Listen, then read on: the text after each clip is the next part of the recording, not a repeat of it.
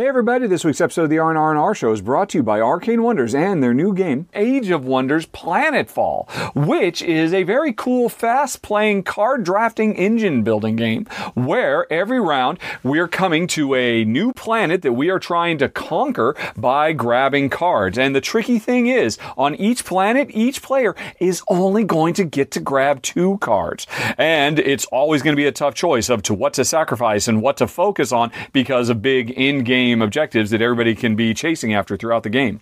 The other tricky thing is, depending on which card you grab, that could put you earlier or later in turn order for subsequent rounds. And that can add an extra level of complexity to the decision making as well. Now, this is a pretty smooth, fast playing game. It's almost a gateway plus and based on a very popular video game franchise. And if you'd like to know more about it, Shay has done a run through. There's going to be a link for that down below, and also a link uh, to the publisher's page if you'd like to know more about this month's sponsor, Age of Wonders Planetfall. And now, let's get on with the show. Hi, I'm Daniel, founder of Pretty Litter. Cats and cat owners deserve better than any old fashioned litter. That's why I teamed up with scientists and veterinarians to create Pretty Litter. Its innovative crystal formula has superior odor control and weighs up to 80% less than clay litter.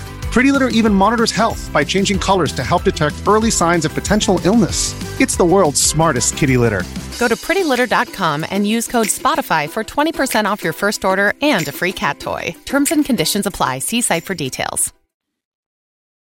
And, and hello, friends. I was uh, touch, hitting my mic button and it wasn't coming on, but it is on now. Thank you, friends, so much for joining us. It's the R and R and R and R show. Uh, my name is Ruel Gaviola, joined as always by Chris and Ray, who is hanging out with us today. How's it going, friends?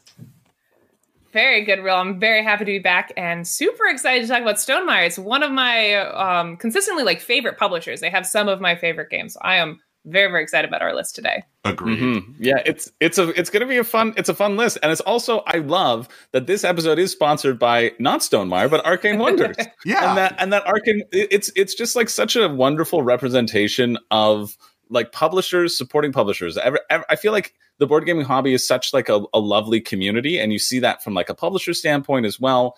Uh, I've I've always had really great interactions from a consumer standpoint with Arcane Wonders. I feel like I tell my customers my great customer service story about them all the time, where they just like Ooh. went above and beyond when when they had Sheriff and some of my stuff wasn't working. It felt so good, mm-hmm. uh, and so it's it's just like another example of like it's really cool that like publishers are just like, yeah, yeah, that's fine. Top five Stonemaier games, I, it's cool. Arcane Wonders, we like to we like to build people up. So I just think that's like really cool and Agreed. like a wonderful thing that Agreed. that you would you probably wouldn't see in a lot of other sort of industries as well. Right. And uh, Richard in the intro was talking about uh, Planetfall, Age of Wonders, Planetfall, and I want to show this off. It's on my table right now, folks. Now, I have not played the game yet, but I have it all set up on this wonderful playmat. And I really wanted to, mm-hmm. I, I, love, uh, before we came on here, uh, we do a pre show, folks, and you can click on the show notes below to check out all the chit chat that we do. Ray had mentioned the artwork in this, and this is, I mean, it's beautiful. Yes. I, I, love this. And it's right, it's right there embedded into the uh, playmat itself. Yeah. Yeah, no, I I love this style. It's I wouldn't style is not the right word, but I love the artistic choice mm-hmm. to have a really dark background and then those pops of super bright colors. I don't know if it's just me, it makes me nostalgic for like wise and otherwise, like that that color scheme you don't see very often. And I just I love it. It's so distinctive and so unique and you don't you don't see it very often. It has a really beautiful table presence, and then of course, in addition, that beautiful playmat that kind of draws yeah. it all together is, is totally. stunning. Yeah, it's gorgeous. Yeah, I was saying, I was saying before that you saw in Shay's uh, little run through that Shay had just like a little piece of piece of cardboard, and you extend the cards out from that. Yep. And I'm I'm really not a playmat person, but I saw this at PAX on the playmat, and I was like, oh yeah, it's also beautifully organized. Everything has its like little spot. Yep. And then when I was pulling out my own card, I was like, oh, but where but where's all the little spots for it? Where's all the all the nice little but spots? How do I so, know? Right. It's one of those things where, like, when you're creating that sort of static tableau, it actually it actually does feel feel really nice and and sort of helps with the setup as well, which I appreciate. I appreciate playmats that like help to the functionality of the game and aren't just like a playmat for playmat's sake. Because yep. uh, yeah. I I like if it if that that way I can justify it a little bit more. I'm like, okay, no, it actually sort of increases the the functionality. It makes it easier to like lay things out, yeah. be organized for everybody looking at it. Uh, Furnace's playmat is very very similar to that functionality Yes. aspect as well, also by Arcane Wonders. Another Arcane Wonders game. Yeah, Yes. it's like one of the few deluxeified bits that actually I I can justify as well. I'm I'm Hmm. never a deluxeifier normally, but playmats are so nice. It just helps it with accessibility of getting it to the table. It's one let fewer things you'd have to like look up and double check and Yeah. can also be really helpful for new players who are visual to see where things are supposed to go and how they stack up and stuff. Super helpful. Exactly. And um, yeah, I'm a, I'm a sucker too for a good playmat. So uh, again, thanks to our sponsor, Arcane Wonders. But now let's uh, talk about some Stonemaier games. We're talking about our top five Mm-hmm. Let's folks. do it. Uh, like Ray, Stonemaier is one of my favorite um, um, companies. I always, uh, I seem like I always enjoy their games. But we're going to talk. We've narrowed it down to our top five. It was a pretty tough uh, call here, but um, why don't we get to it? Uh, who's got our number five? Is that you, I think it's me. Chris? actually Yeah. don't know what you got for our number number I am. five, my friend?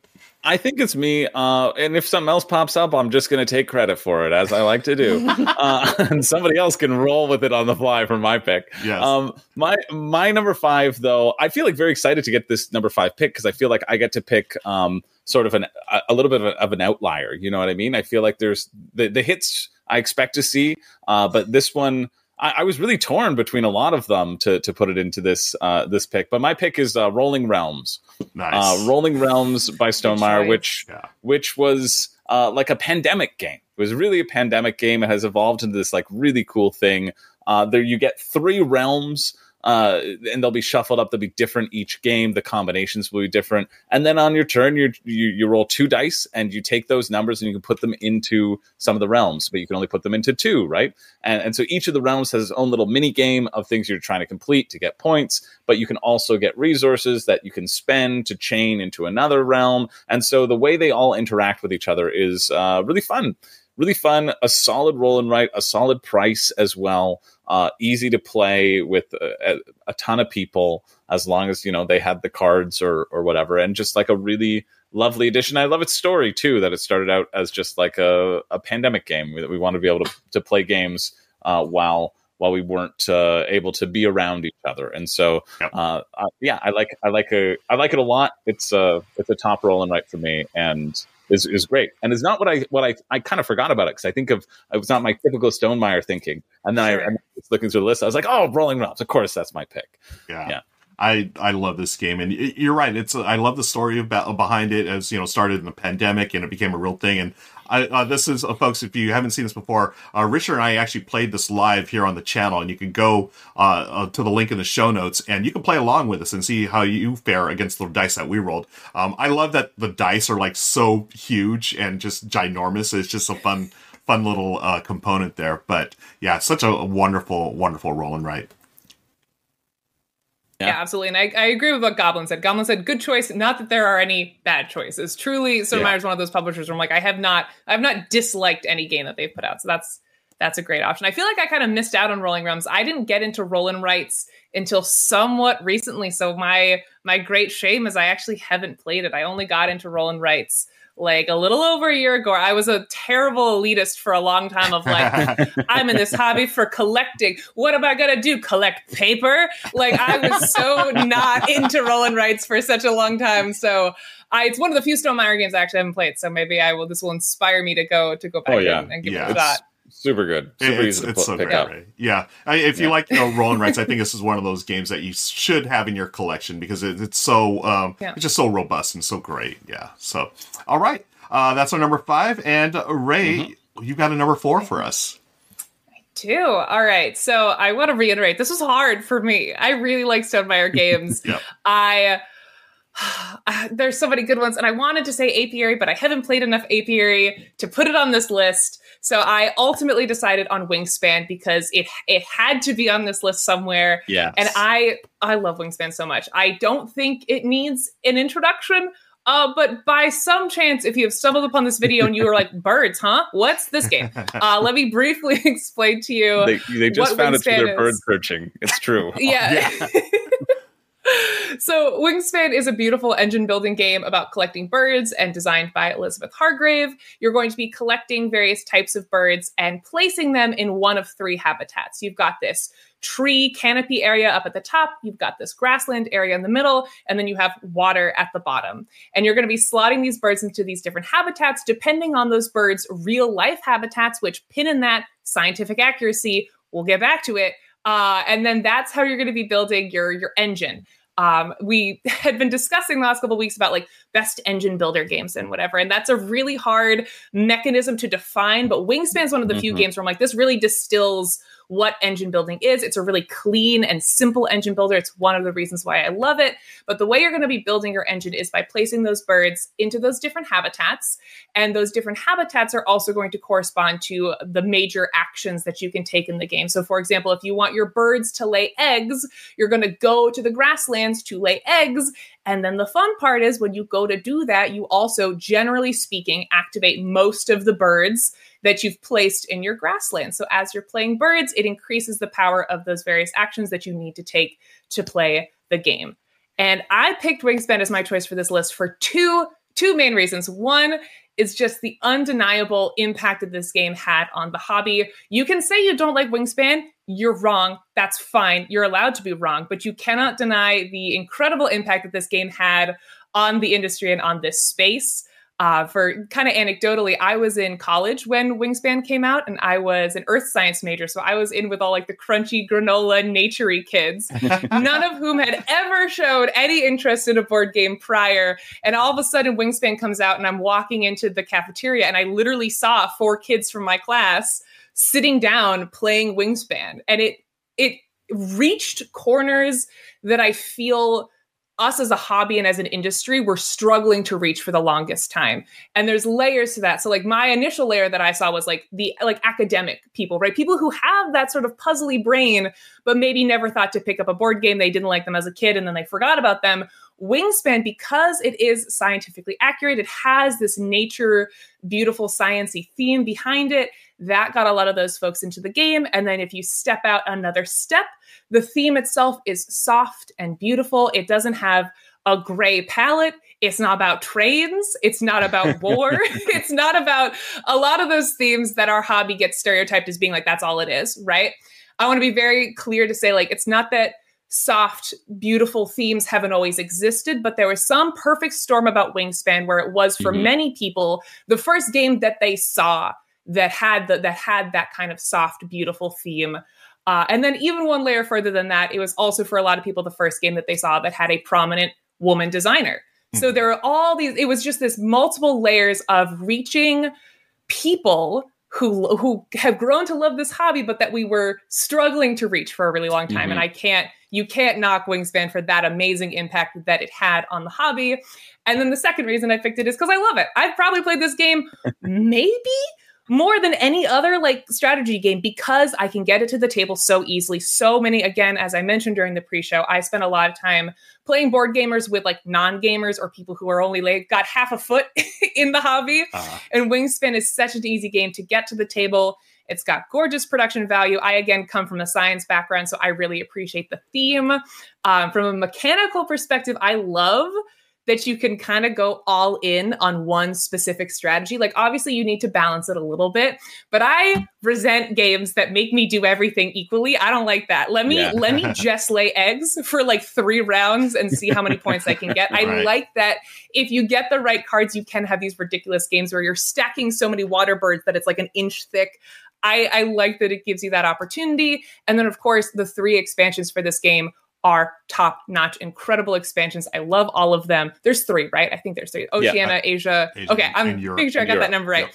Yep. Three are what I own. Uh, they're all really, really good. Um, amazing two player expansion with Asia came out. Um, and it also has one of my favorite digital digital implementations of a board game yes. ever. I'm I'm like solidly in board games and video games as like my two favorite hobbies, and I love when they kiss, when they come together in a beautiful way. It's amazing on Switch. It's like my favorite airplane game ever to pass and mm. play while you're like traveling. Yeah. I just, I man, I love Wingspan. It's so good. If you have it, if you somehow again have stumbled upon this video, you haven't at least looked into Wingspan, you should do it for yourself as like it's one of those pillars of this hobby, right? That just stands as this benchmark that you Yeah. should at least Yeah. owe it to yourself to look into and, and see if you'd like it. Agreed. Yeah. That's Agreed my long-winded everything. rant Yeah. about Wingspan. Sorry, No. I could talk about this game all day. I love it so much. I- and rightfully so. It, it- I think it, it's great that you hit on the cultural impact of this game, right? I mean, we're Yeah. always uh, we're all deep in the hobby, but we sometimes forget. You know, not everyone is, but then you see something like Wingspan when it took off. I mean, it really took off. I mean, we saw this on like the. Wall Street Journal's front page, you know, and stuff like Yeah. that. And um, yeah. you know, we saw Hollywood celebrities, you know, trying to figure out the rules. and- Mandy Patinkin Right? playing Wingspan Yeah. lives rent free in my head I love it. forever. I Yeah. love that so much. And Yeah. on top of that, it's a solid game. I mean, it's fantastic. Yeah, you know, that's the thing. Yep. Is it it deserves all that praise. Like there's some agreed. some perfect storm of marketing and timing, but for whatever reason that game took off. And again, I want to be clear, like games designed by women with like beautiful themes, like those have existed for a long time, but there's something about Wingspan, it it took off. And Yep. like that is we are better as a hobby because that game took off and brought new people into the space. So Agreed. I think that's super cool. I Yeah. that. Awesome. Agreed with everything. Yes. Uh, okay, so that was our number four. Let's go on to number three. This is going to be my choice, and um, I I struggle a little bit uh, with my top three, but uh, they sometimes, depending on my mood, they would change. But honestly, this is the one that's always been my number one in my heart. Um, it is a fantastic worker placement game. Uh, the theme is money, and uh, folks, if you haven't played it, please give it a shot. It's viticulture. I love everything about this game, starting from the theme. I mean, you are sending your workers out to the vineyards and you're gro- making wine, stomping on the grapes, uh, I Love Lucy style, and then, you know, filling orders and just doing all the things that a wine, a good winery would do. Um, my, my bucket list item in my life, I still want to play viticulture at a winery. I'm, I'm gonna, get, I'm getting close, but one of these days I will play it there. Um, it's a wonderful worker placement game, uh, where you placing workers, doing the things, and you know, gathering resources in order to make that wine. And you're going to draw cards to help you uh, fill orders and whatnot. And I think the really cool thing about this, it introduced, or I don't know if it introduced, but it was like a really uh, innovative as far as that grande worker, like the big workers. So uh, in a lot of Yeah. workers placement games, you're going to get blocked out of certain spots, right? That never feels good. But back in the day, that's just the way it was. However, with the grande worker, as long as you have that worker, and you haven't placed it yet, you can go to any spot you want and take that action. I mean, it's just one little tweak like that. Really, I mean, I remember when I first played, I was like, oh my gosh, I'm not blocked out. I, this feels great. I can still fill an order. I can still get grapes stomped or whatever. It's oh, it's an awesome game. And then you introduce the um, expansion to it, so a lot of my gamer friends they they play heavier stuff so they always want to play with tuscany the expansion this and i love tuscany as well it introduces more elements some special type of workers um, adds another uh, spot buildings that you can build and also adds a sort of like area control map that you can uh, go on. I, I love Tuscany as well. I think if you're looking for a deeper experience, a more complex experience, uh, that's for you. But I'm fine playing either one because I love everything about this game. Um, what you're seeing right now on screen, that's Richard playing the original uh, Viticulture. It's which has basically been replaced by Viticulture Essential Edition. It took uh, some of the things uh, from the other uh, ex- uh, some of the expansions, wove it into the game, and just made it a perfect experience. You know, you you starting with your starting resources and whatnot through the mama and papa cards. Folks, um, if you haven't played this, uh, play it. It is a, an all timer for me, and that's why it's our number three on our combined list of Stonemaier Games Viticulture. I love viticulture. I Yeah. might have said this if I didn't know you were going to say this because, like, Yeah. gun to my head, I typically say viticulture is, is my favorite game because I love I love a thematic worker placement and Yeah. I also love the way this game like ramps up. I love Yes. how it feels so slow at the beginning and then before you know it, it's over. I love games that really nail unique pacing like that, and oh, and I love the theme. Viticulture Yeah. is so good. It is. I really love. Uh, I'm not a. so- I'm not a solo player. Uh, I've only played it at Tuscany too, but but I've read through the solo rules set, and I just love the idea of every every turn of those seven turns, you get the different beginning bonus of the round, right? Yep. Like you're you. That's how you it manipulates the turn order and incorporates it into the solo mode that you can only use each one of the turn order bonuses once. Yep. I think that's like really really clever Yeah. and slick. Yeah. and, it would make, and makes me excited. I'm like, maybe maybe I am a solo gamer now.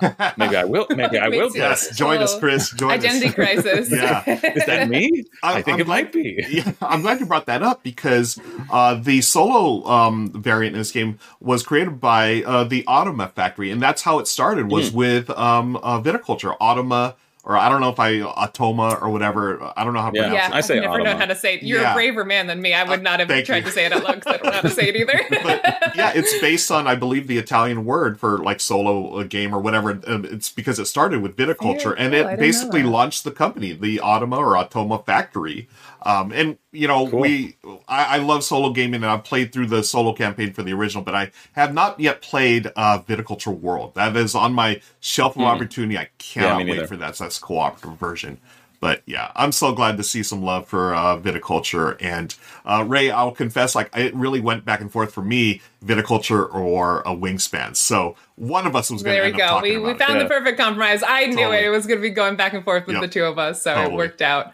Okay. Um, speaking of the uh, number, well, let's go on to number two. We've got Richard join us. This time, Richard's not doing our number one, folks. He's got our number two, and let's see what he's got for us. Hey, gang, here I am in beautiful Mexico. There's the rig behind me, charging up for the day. There's the Sea of Cortez in the other direction, although the tide is out right now, but it'll be coming in soon, and maybe we'll be getting some windsurfers later on.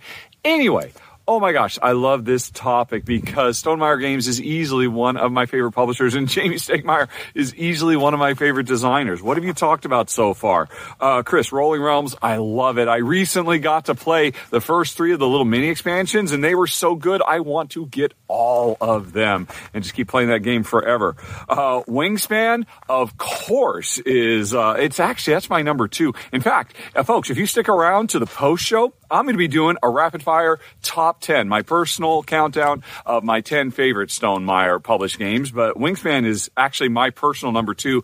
And you know what? If I ever get a chance to play the Asia co op mode, that might push it into my personal number one spot. Viticulture, well, I'm not surprised at all. And man, I have to say, I love Viticulture World. That expansion so elevates the game. It's absolutely amazing. Uh, but my personal favorite Stonemaier game, well, I'll tell you right now, it's definitely not Scythe. Actually, I've played almost every single game. Scythe is one of the ones I haven't because Jamey himself told me, do not play it. You will not like it. It is not for you. Someday I do still think I should try the Rise for Fenris expansion because it turns it co-op. Although again, Jamey told me, don't do it. You gotta play the basic game before you play, um, anyway. It's neither here nor there because my personal favorite is Tapestry. Oh man, this game is so brilliant. the second best civilization game of all time, as far as I'm concerned. Some people think it's a little abstract. I do not feel that way at all. I love the way history comes together in a beautiful tapestry of super powerful tapestry cards. The game has so much replayability. There are so many cool special effects, but the um, engine that drives everything is so clean and pure and fast playing. Also, not for nothing, it has an amazing solo mode from Morten Mondrup Pedersen of the Automa Factory, like pretty much all Stone Stonemaier games, and I've really enjoyed that over the years as well. Tapestry is just so next gen, so next level. It's Jamey's greatest design of all time, and like I said, the second best civilization game of all time as well. Although I just played Age of Civilization the other day, so Tapestry might be dropping a number uh, three on that list, but it's my personal number one Stonemaier game. But uh, I think the list isn't quite done yet, right? Tapestry, folks. Excellent, excellent game. What a choice. I, you know, th- this was on my top five as well. It didn't make it quite to my number one, but I, I love Tapestry. Taking that, you know, just big, big game and being able to do, you know, things on just these little tracks and moving up the tracks. is so much fun.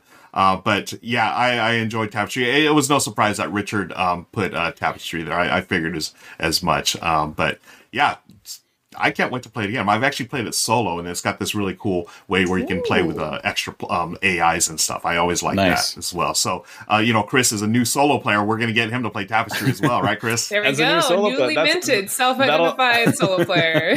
I guess that's it. I am the bastion for the solo board gaming hobby from here on out. Nice. Um, Nice. what can I, what can I they have chosen you as their champion. It just happened. These things just happen to me. I don't know how it works, but it just happens. Awesome. Um, Yeah. Okay. But I think we have us our special guest waiting in the wings, Ruel. If you want to, if Yeah. you want to bring him in, We're gonna- uh, I, I I see him backstage Yeah. on Twitch, uh, so we're gonna bring Jamey in right now. Yeah, we've got uh, we've got our top five. We've done four. Richard did number two, so we've got a special guest, uh, Jamey Stegmaier, join us right now to reveal the number one Stonemaier game of all time. So give us just a second. We're going to bring him in. We're back. We're here with Jamey Stegmaier.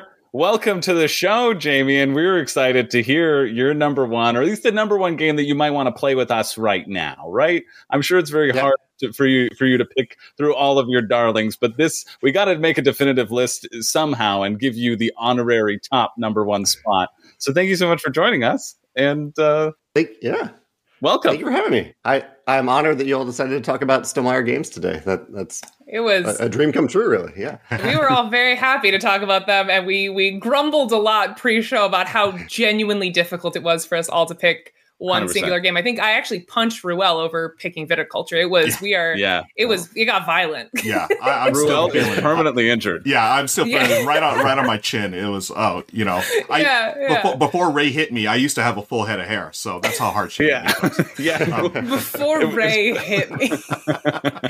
it was quite the, it was quite the shock to see. Right? Yeah. yeah, it's wild. But uh, But yeah, no, truly, Stonemaier is one of my favorite one of my favorite publishers. Someone mentioned it in chat in the pre-stream that um, you know when Chris made his his pick, I, they were like, "Good pick." Not that there is a bad one. I cannot think of a Stonemaier game that I haven't thoroughly and genuinely really really enjoyed. So this is just a very self-indulgent list of like which is my favorite of all the games that I already I already really enjoy, and it's it's such a treat and such a pleasure to have you uh, join us for this list.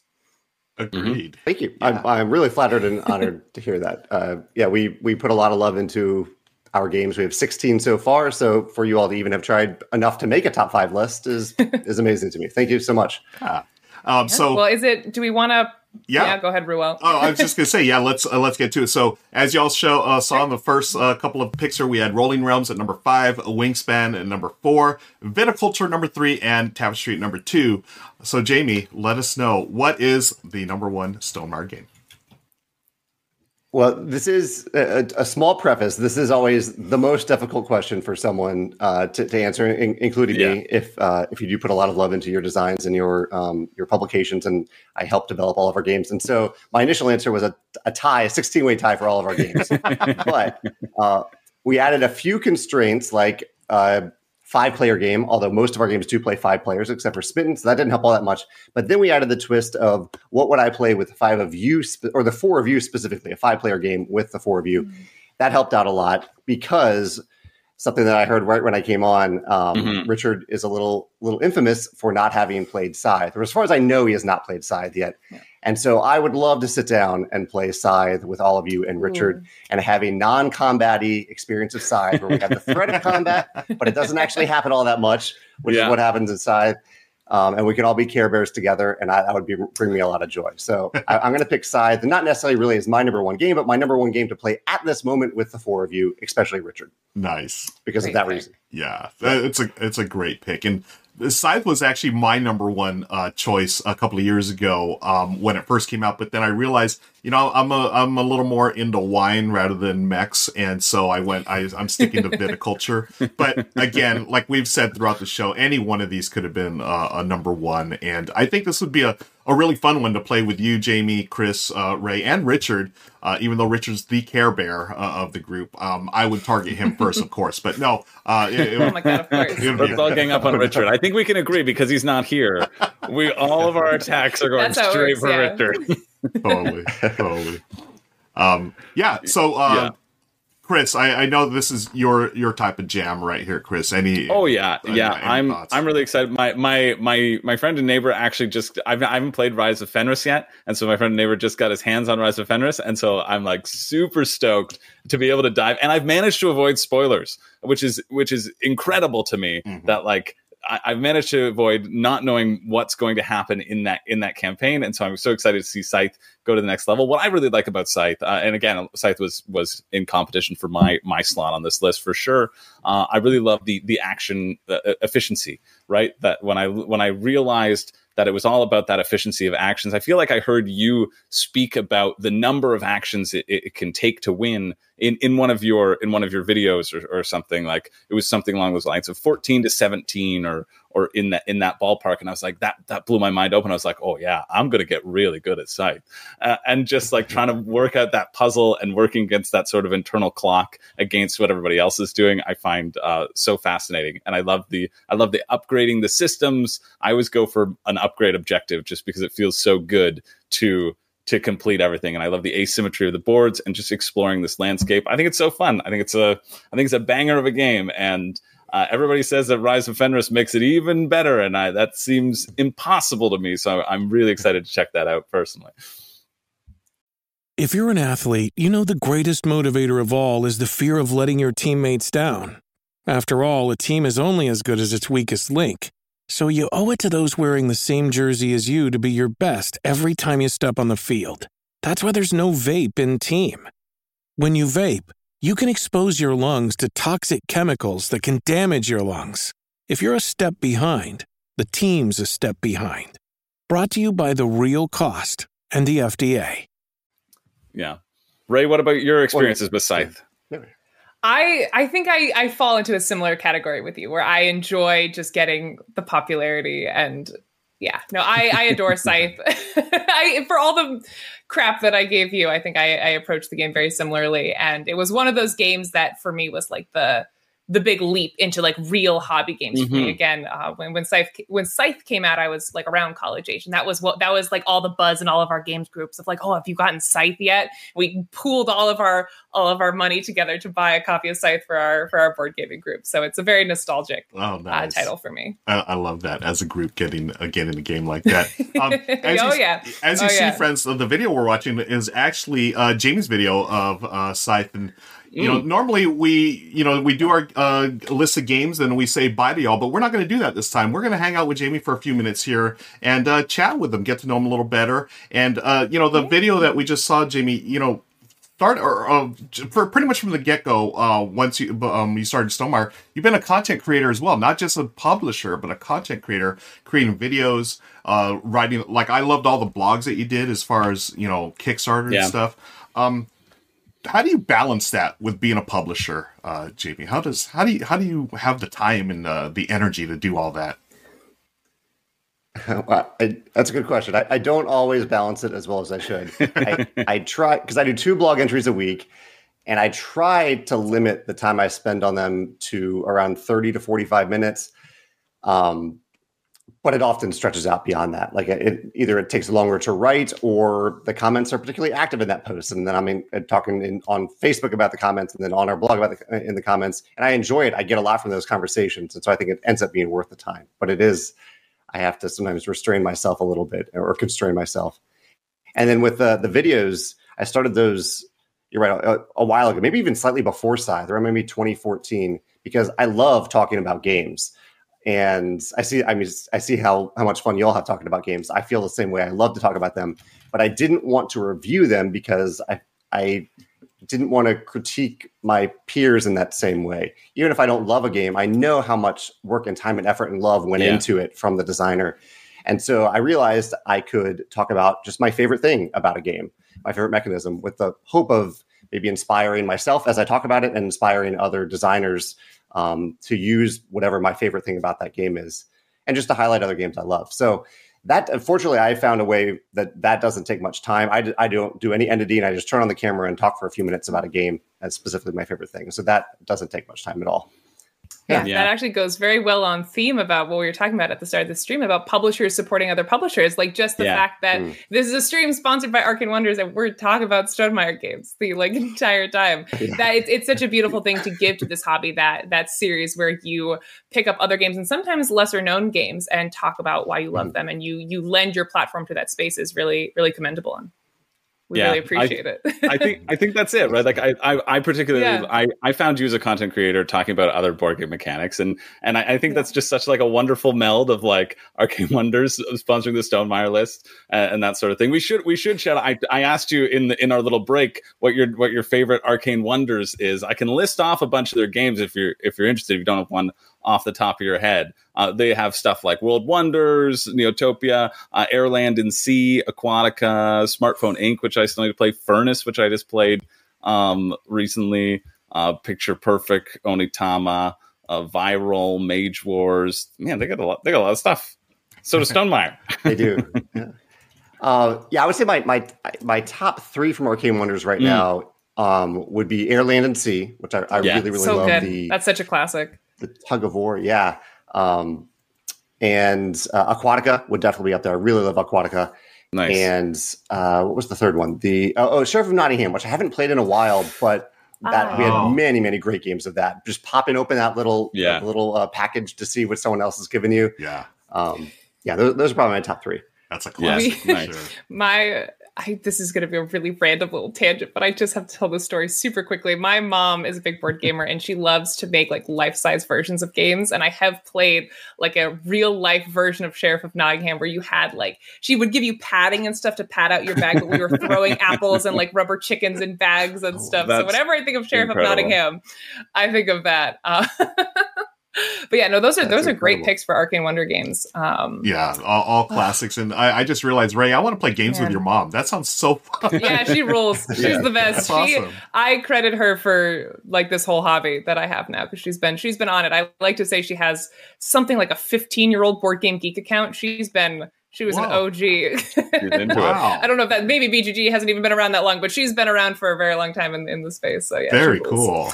Um, but this speaking, isn't a game. This isn't a stream talking about my mom. I know. Speaking speaking about, um, I, I do have a question in terms of like e- evolving in the space. I know mm. that you've talked a lot about Jamey about crowdfunding in particular, uh, and and the the differences that have happening. You you started a little bit on crowdfunding, and and even like your content creation, I feel was was uh, from those blogs about like how to crowdfund a game. I mean, like there's still very searchable things, uh, and so I'm wondering yeah. how you've, if you wanted to talk about like that journey of going into crowdfunding and then the the decision to to not not use it anymore, not need it anymore, uh, and what those sort of decisions were. I, I think that would be that, that that's something I'm personally quite interested in.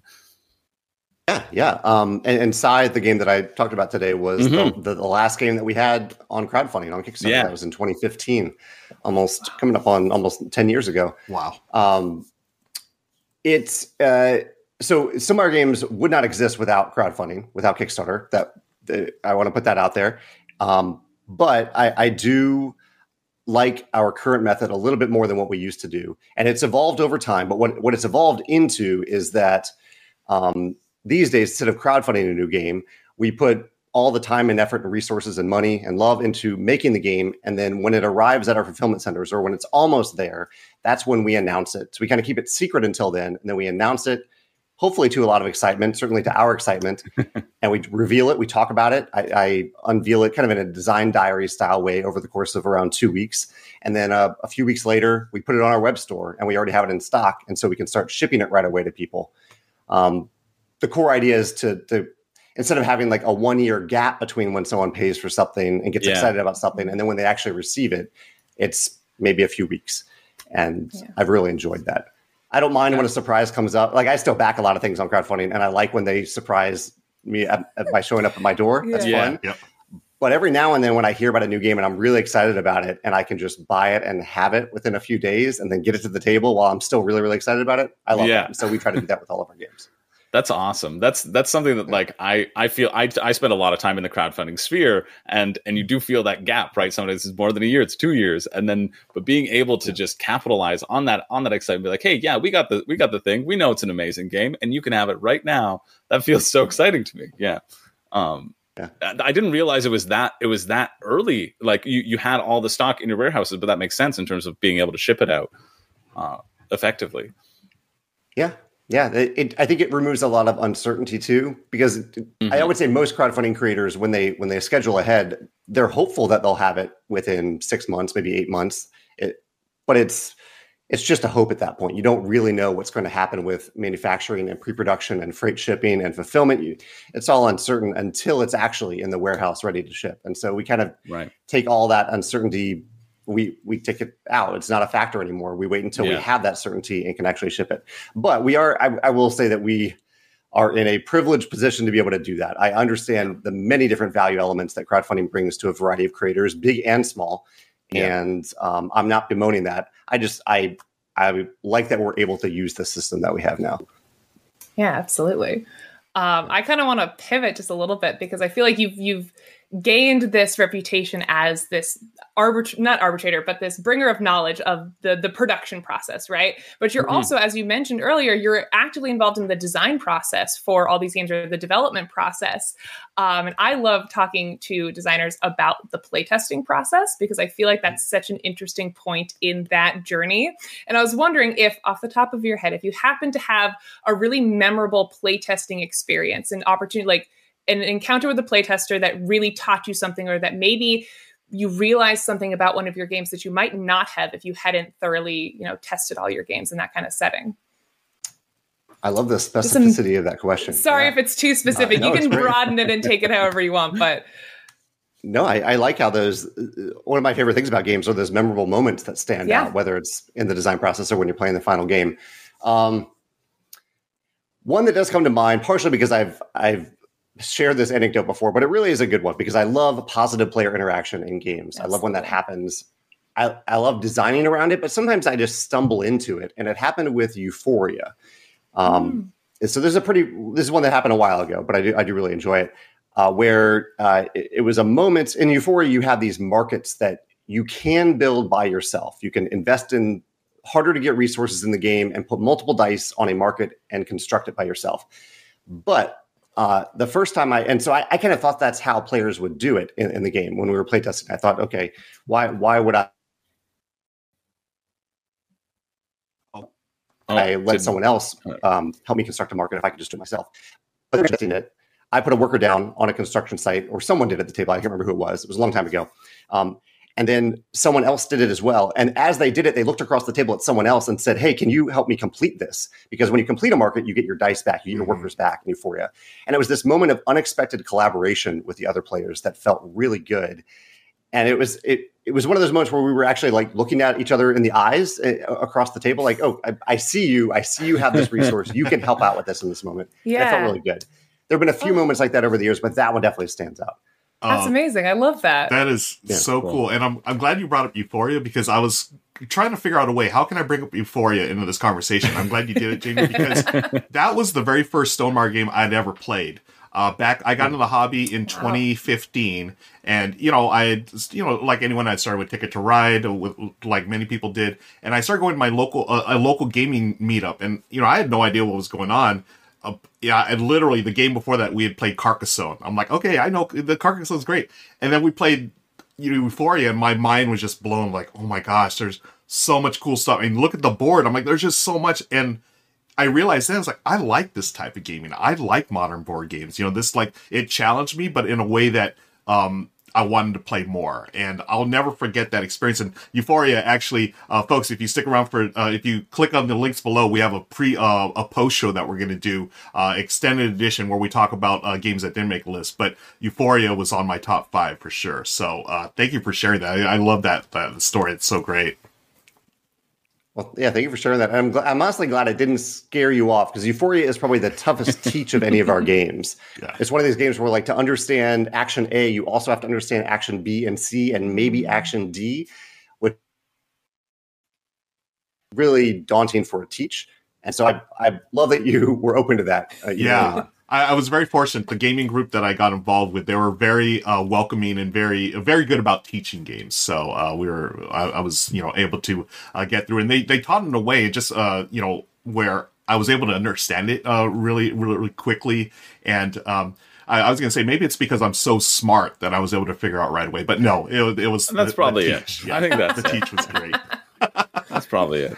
Yeah. Uh, I, Jamey, I am curious in terms of like this sort of overarching, um, uh, your your overarching publishing experience. Like, what sort of what sort of things have you have you learned, and and how has your sort of philosophy changed and evolved as you've been in the industry for for such a such a long time now? Over the sixteen games, Yeah. Um, yeah, 16 games, 11 years. It has changed quite a bit because originally the first like five years of it was just crowdfunding. We Mhm. put out of crowdfunding. We dabbled a little bit with retailers and distribution. Um, our main marketing outlet is still uh, it was much smaller back then, but it is still reviewers sending out. I, I send out a ton of re- review copies every month and every year uh, of a wide variety of games and expansions. So not just the newest thing, but also going back. I still send out review copies of Viticulture, which mm. originally released in, in 2013. Um, because I'm in the hobby all the time. People are curious about games all the time. I want them to have, I want them to have our games come up in their feeds, but also to get, have them informed to see if someone might want to discover a new game. Might they, maybe they'll discover the new favorite game. And so we send out a lot of review copies. Uh, that's a big part of it. And with conventions having returned, we also send out a lot of games to conventions for their play and win sections in particular. Uh, it's a system used at a convention here at, called Geekway to the West in St. Louis, where you uh, you you all probably seen it at a convention, but you you check out a game from the library, and then you have a chance of winning that game, all the games that you played, or any of the games that you played at the end of the convention. I think it's a like a win win win for the publisher, the convention, and the, the attendees. And so uh, we lost that for like the first year of the pandemic, but we got it. We got it back, and I I love that type of, uh, of exposure for our games at conventions. Cool. And just yeah. finding that sort of shifting marketing, making sure that it's out there, that people are talking about it, and and front of exactly. mind. Yeah. Cool. I saw someone in the question ask about Wingspan. Hmm. Uh, Go- Goblin says Wingspan was a massive hit. Luck being part of that. Do you think a game about bees? Uh, they say would hit. I'm going to say will hit as much as a game about birds. Yeah. Uh, Wingspan is certainly an anomaly. Like I don't know if we'll ever have a game sell as well as Wingspan, but I do have Apiary, our bee game, right next to me. Yeah. Um, and this this game has delighted me from the first time I played it, and I had so a blast good. working with Connie. Uh, Connie put so much amazing ideas yeah. into this game, and it was really fun to develop with her. So I, I like, I, I, yeah, I don't think any game is going to take off the way that Wingspan did, but I hope that uh, people who are open to worker placement games and want something a little bit more complex than Wingspan are open to trying it. And I love what the space theme adds to it. I know that might be a, a turnoff for some people, but I, I like I like that part of it. It sounds no, like you all have, have tried it, or yeah. Yeah, I love apiary. I'm a big worker placement person, and the the idea of the the timer slowly ticking down on those bees is just is just mm-hmm. so it's so wonderful. It's so charming. The board is gorgeous. Oh, mm-hmm. I I was so pleasantly surprised and delighted by apiary. I'm I'm it's in a serious contender for my possibly my game of the year. I need to play it a couple more times. Nice. I have like two weeks left before I have to decide, but I really was really pleasantly surprised surprised by apiary. Um, and I'm tangential friends with Connie, so I heard a little bit about her like process of uh, coming out with that game and her, you know, kind of rise to stardom as this just breakout designer with such an amazing hit. And I'm I'm curious, sort of how you found Connie. I'm, I don't know actually much about how you find the designers for the games that you publish. If you're willing to share what that process looks like. Mm-hmm. Oh, absolutely. Yeah. Um, we do. We have a submission form on our website where people can mm-hmm. kind of fill out a form to see the types of games that we're looking for to see if what yeah. they have meets uh, what we're looking for. Connie, I can't remember if Connie did that. I think she did that, but mm-hmm. I met Connie because she came to a little playtesting event that we host every year called the Stonemaier Games Design Day. It's kind of like an oh. unpub proto spiel type event, but it's just one day. it's a thing. Yeah, we do it every year in like September, October. And Connie brought an early version of Apiary to, uh, or early for us. I think she had worked on it for about a, a, year or two at that point, but she brought the game and it went over really well. A lot of people really had a great time with it. I watched it a little bit and I had some some thoughts and notes. Mm-hmm. And she sent me a, a, a, version of the game that she had revised due to the playtesting feedback a few weeks later. Um, so that was how I met her, how I got yeah. my exposure to Apiary, yeah. and how I soon after uh, uh, really found that I, I love the game. Yeah. Amazing. I'm I'm also yeah. curious, like at those kind of events, is there something in particular that you look for in designs that that catch your eye? Because I'm sure you see so many submissions. Is there any commonality? Is there anything that you know that experience the players have that you can distill that you look for when you're picking a design?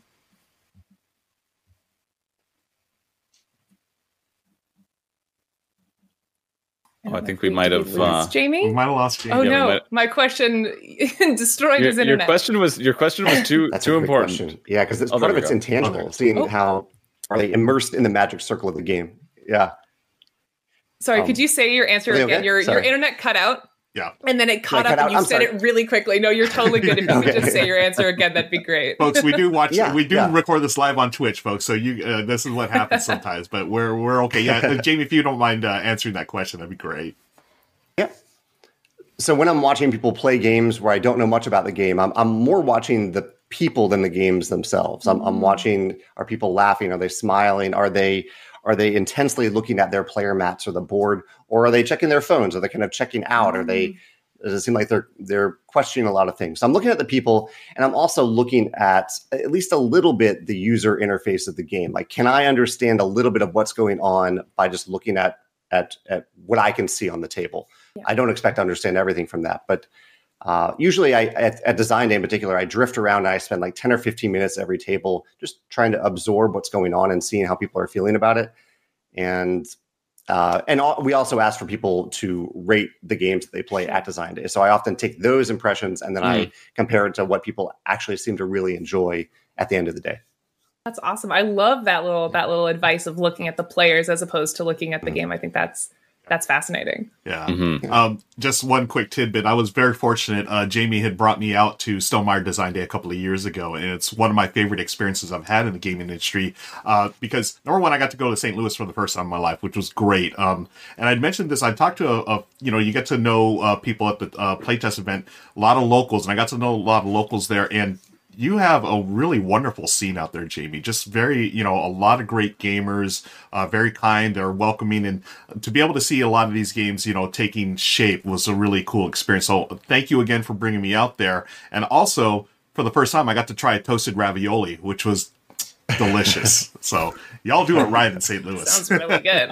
I thought that was a game when you were first. I was like, oh, it what, should what be. game It is that? totally I should be a game. Dude, me too. I was like, I've never heard of this one. Why wasn't that on our top ten food themed games I'm like, I, list? That I, I immediately delicious. started googling. I'm like, what? I'm, I, my my Stonemaier research has been just sorely misplaced. That's the secret 17 Stonemaier game. Yeah, That's what's in Uh, the closet someone- behind you. There you go. Yeah. Uh, someone had an interesting kind of follow up question in chat, which was your answer was for what you look for when you're seeing a playtest in person. Is there anything you look for when you receive a design on paper? Is there any way that a design can stand out on paper? Because I know from my experience, it's really hard to read about a game and understand what it feels like. So, is there anything that you look for that you know can help you parse a game when you see it on paper and decide that it's going to be good on the table?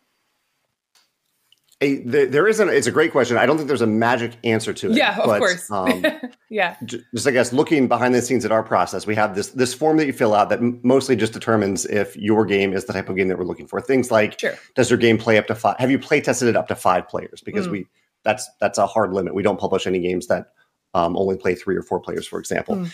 Um, and then my coworker and co-founder Alan reviews the submission, and this is where you kind of have to have a little bit of magic in the way that you describe your game. Sure.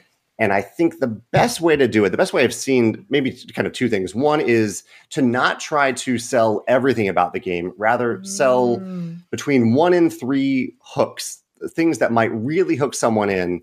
Um, to yeah, because if you, I, I don't know, if you make that list too long, then nothing's going to stand out. If you maybe make it too short, uh, that may not seem like enough. But I would say two to three things that are that are big hooks, and it is always helpful for Alan. Always tells me this when um, someone is open to filming a few minutes of gameplay, like show us three turns of the game, Mm. and at, on the video, if you're comfortable on video telling us what the hooks are, that's fine. You don't even have to put your face on the camera if you don't want to do that. You can just show us the game on the table.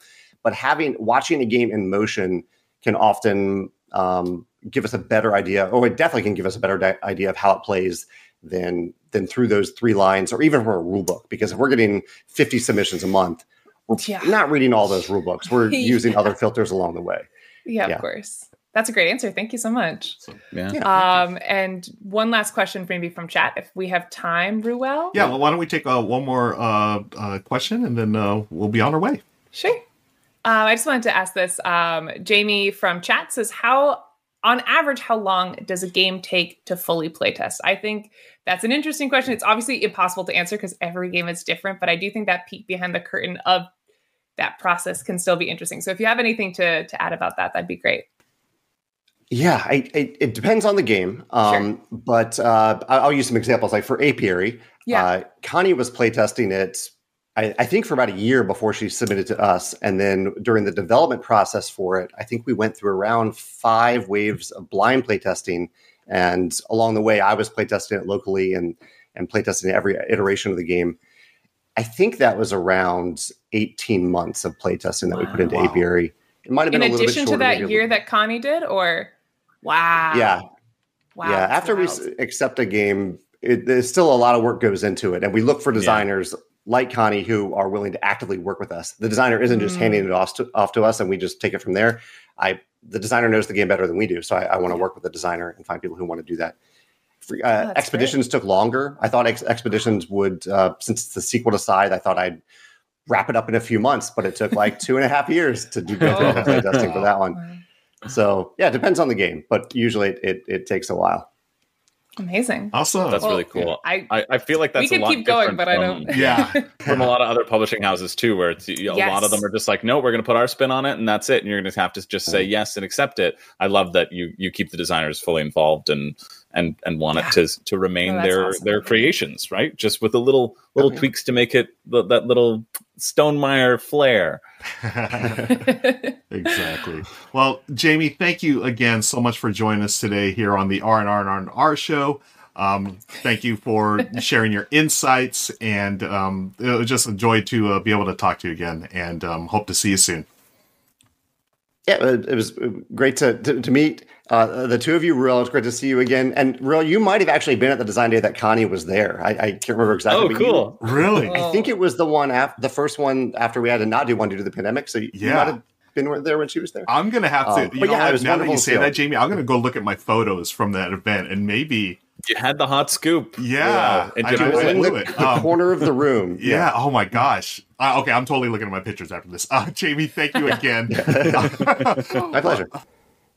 And thanks to sponsor of the show, Arcane Wonders. And now, folks, if you'd like to watch a bit of the extended edition of this episode, you can go on ahead and follow that link that's on screen right now or down in the show notes. Oh, so much more stuff happens, folks. Lots of chit chat, lots of technical snafus. You can watch, uh, well, suffer through it, and you get to see my top 10 Stonemaier games and Jamey's top three Arcane Wonders games. Who knew? Lots of exciting stuff.